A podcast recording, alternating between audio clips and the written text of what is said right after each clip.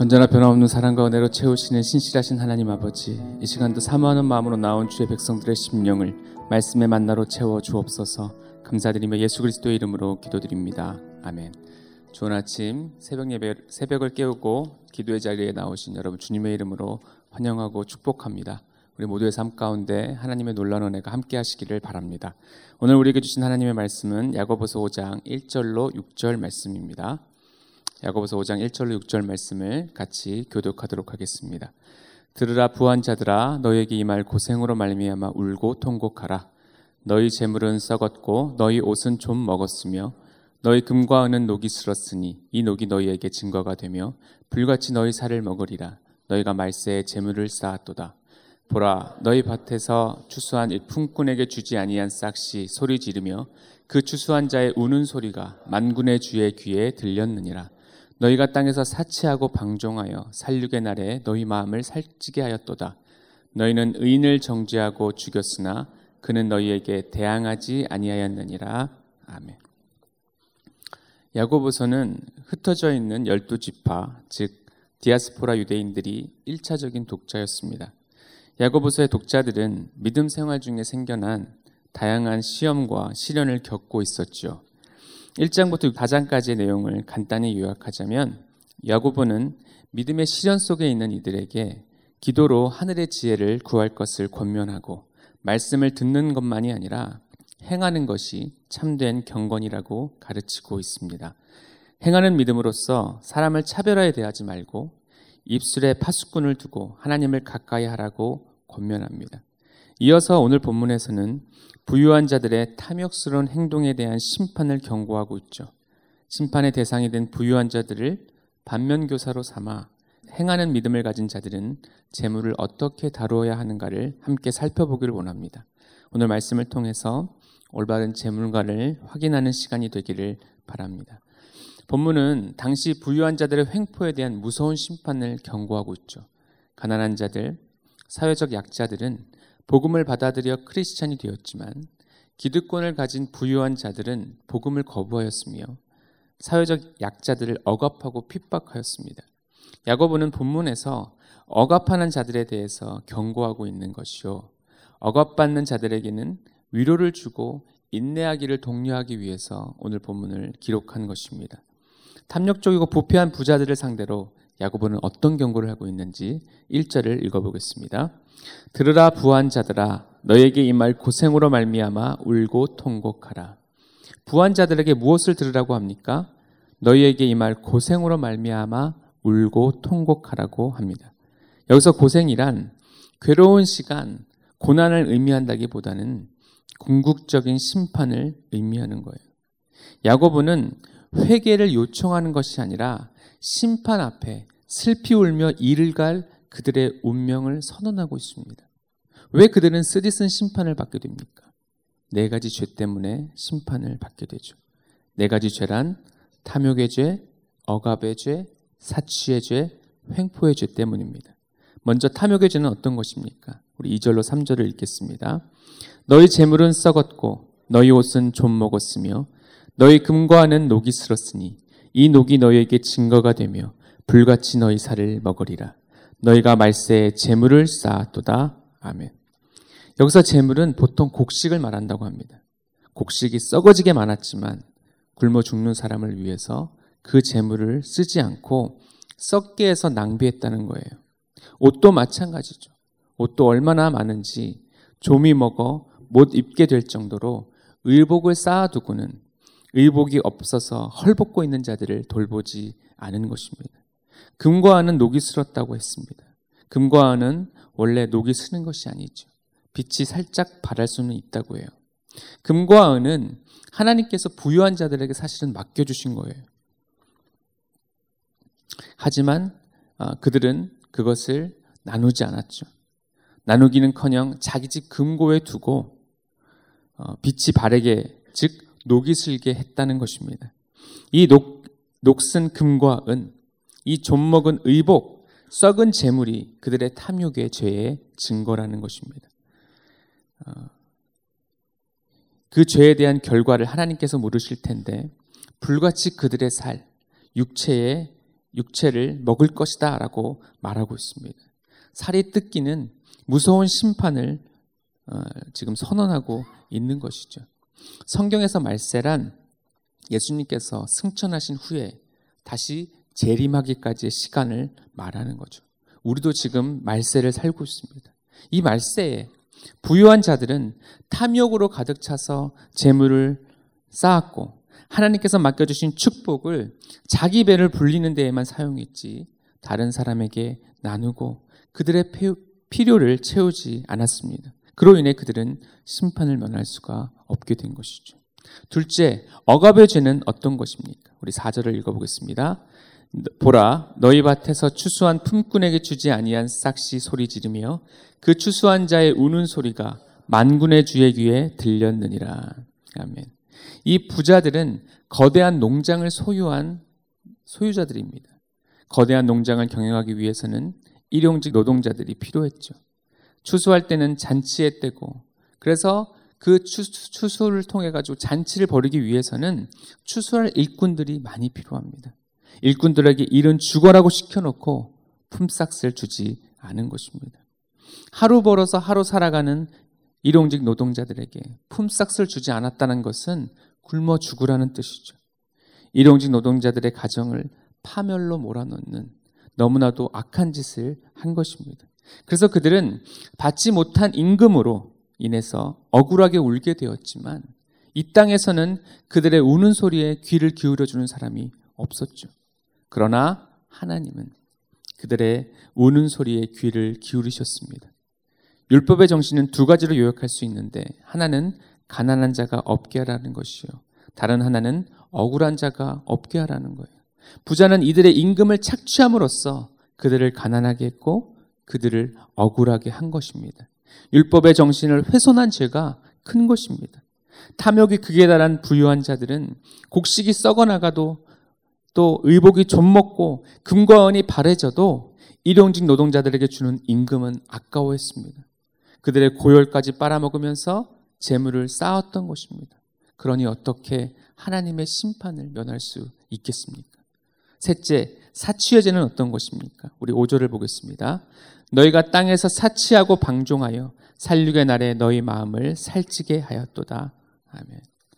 그들은 땅에서 사치하고 방종했다고 합니다. 돈을 보는 것은 어떻게 보면 은사죠. 은사는 하나님이 주신 것입니다.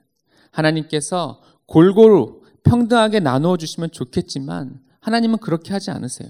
대신에 어떤 사람에게 은사로 물질을 나누어 주라고 주신 것입니다. 그러면 하나님께 받은 자들은 이 은사를 받아서 이 은사가 없는 사람들, 부족하고 또 헐벗고 굶주린 자들의 그것을 나누어 줘야 될 사명을 갖고 있는 거예요. 그런데 이들은 그렇게 나누지 않았다는 것입니다. 그리고 자기 자신만을 위해서 쓴 거죠. 부유한 자들은 자기 자신을 위해서 하나님께서 은사로 주신 재물을 사치하는 데 써버렸습니다. 방종, 즉 제멋대로 함부로 사용했다는 거죠. 올바로 재물을 사용하지 않고 썩고 부패하고 녹수로 버릴 것들을 얻는데 써버린 것이죠. 이런 행태는 우리로 하여금 굉장히 화를 나게, 화가 나게 합니다. 왜 하나님은 이런 불의에 대해서 방치하고만 계시는가라고 항의할지도 모르겠습니다. 그러나 하나님은 방치하신 것이 아니라 살육의 날을 준비하고 계셨던 거예요. 여기서 살육의 날이란 도살장에서 도살될 가축들을 가리키는 말이죠. 어떤 가축을 잡기 위해서는 때깔이 좋아야 되지 않습니까? 조금이라도 더 먹여서 근수가 나가야 되지 않겠습니까? 그래서 그렇게 탐욕적으로 재산을 모으는 자들이 어떻게 보면 더 많이 벌도록 내버려 두시는 거예요. 악한 자들이 이상하게 하나님마다 잘 되고 대박이 터진다면 지금 하나님께서 살육을 앞두고 많이 먹이고 계신 것입니다. 우리나라는 실질적인 사형 폐지 국가입니다. 사형이 시행되지 않고 있기 때문이죠. 예전에 사형이 시행, 시행될 때를 보게 되면 사형 당일에는 그래도 마지막으로 좋은 음식을 준다고 그러죠. 그러면 사형수들은 안답니다. 아, 오늘이 내가 사형으로 죽는 날이구나. 그러면 오히려 맛있는 음식이 나와도 먹지를 못한다고 해요.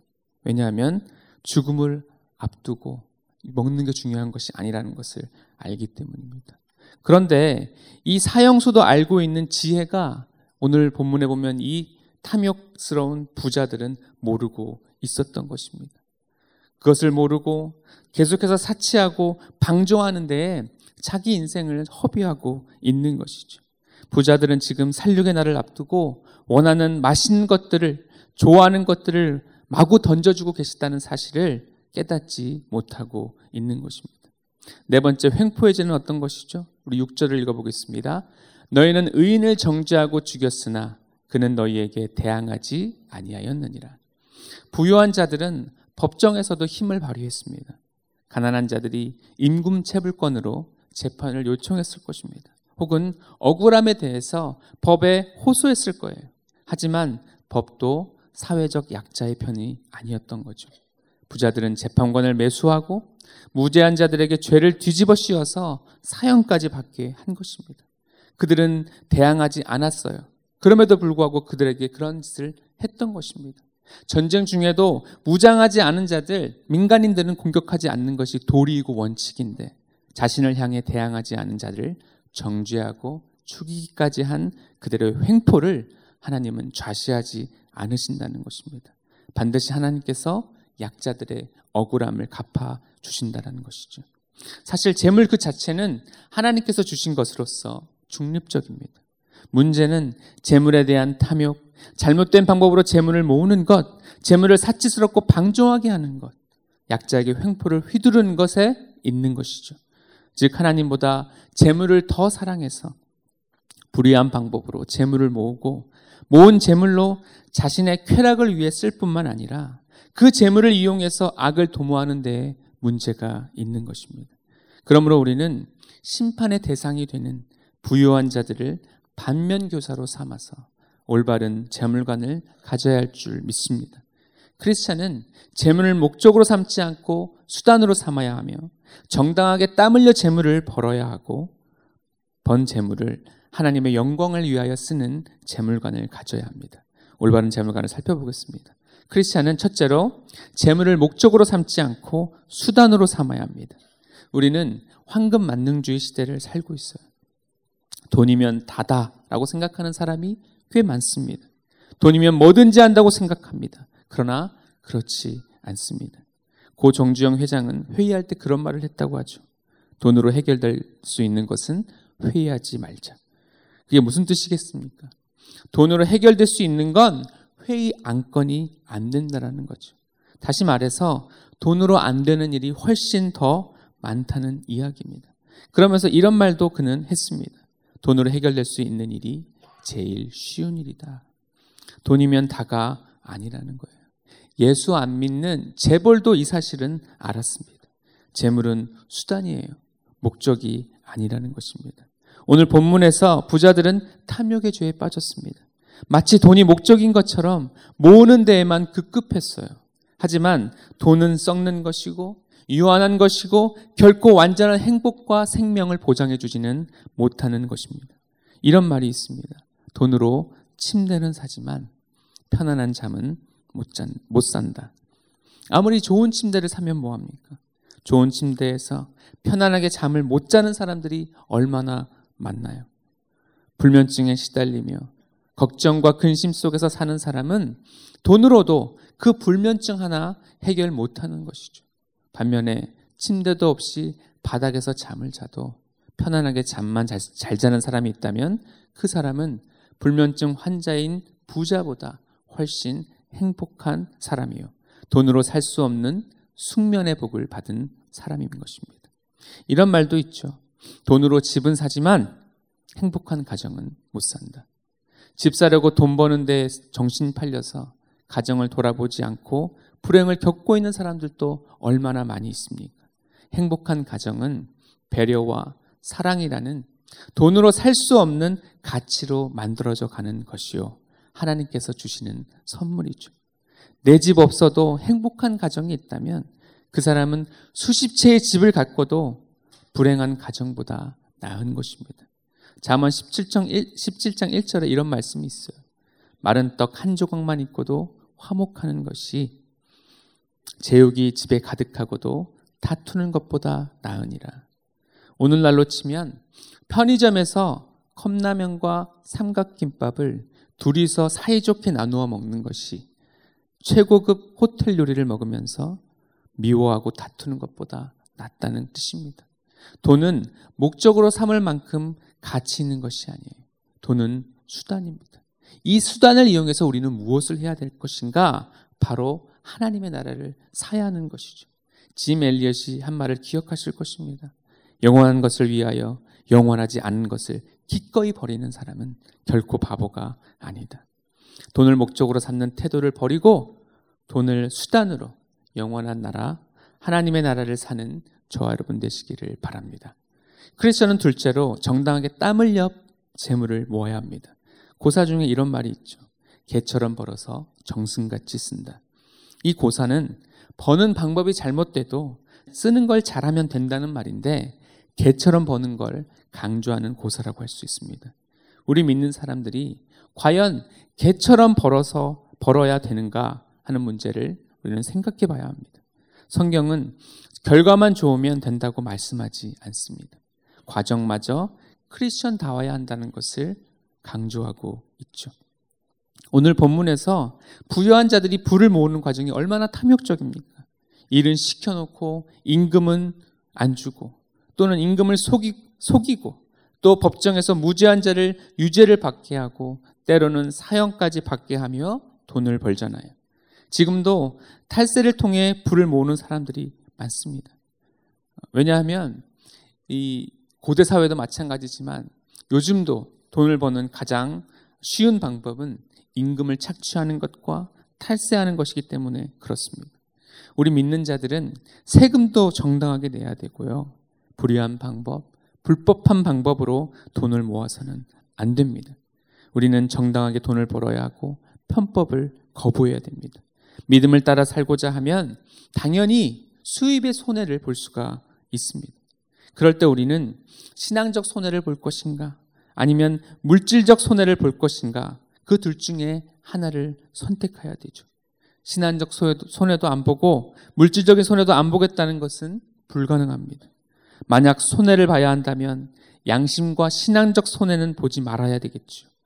만약 물질적인 손해를 감수하겠다는 결단을 하지 않으면 어쩌면 우리가 가진 가장 소중한 그 신앙마저도 잃을 수 있는 것입니다. 물론 물질적인 손해를 본다는 것은 현실적으로 어, 받아들이기가 그렇게 쉽진 않은 것입니다. 영화 베테랑 대사에 이런 말이 있죠. 내가 돈이 없지 가오가 없냐. 믿는 자들은 신앙에 가오가 있어야 되는 겁니다. 돈 앞에서 양심을 저버리고 신앙을 저버려서는 안 될 것입니다. 썩어질 재물을 위해서 영원한 신앙을 버릴 수는 없는 것이죠. 또한 성경은 불로소득을 좋아하지 않습니다. 땀 흘리는 노동을 해서 돈을 벌어야 되는 것이죠. 노름으로 도박으로 한 방에 돈 벌어보겠다는 한탕주의에 빠진 사람들이 많죠. 강원랜드에 주차해 놓고 몇 억씩 돈 날리고 허탈하게 사는 사람들이 많다고 합니다. 여러분, 노름과 도박의 원칙은 언제나 돈을 잃게 되어 있다는 거예요. 이권이 있는 곳에는 악이 도사리고 있고 온갖 속임수가 난무해서 결국 잃게 되는 것을 모르니까 강원랜드를 전전하는 겁니다. 만약 그런 불로소득을 통해서 돈을 번 사람들을 보세요. 자기가 땀 흘려 벌지 않은 돈은 쉽게 빠져나가게 되어 있습니다.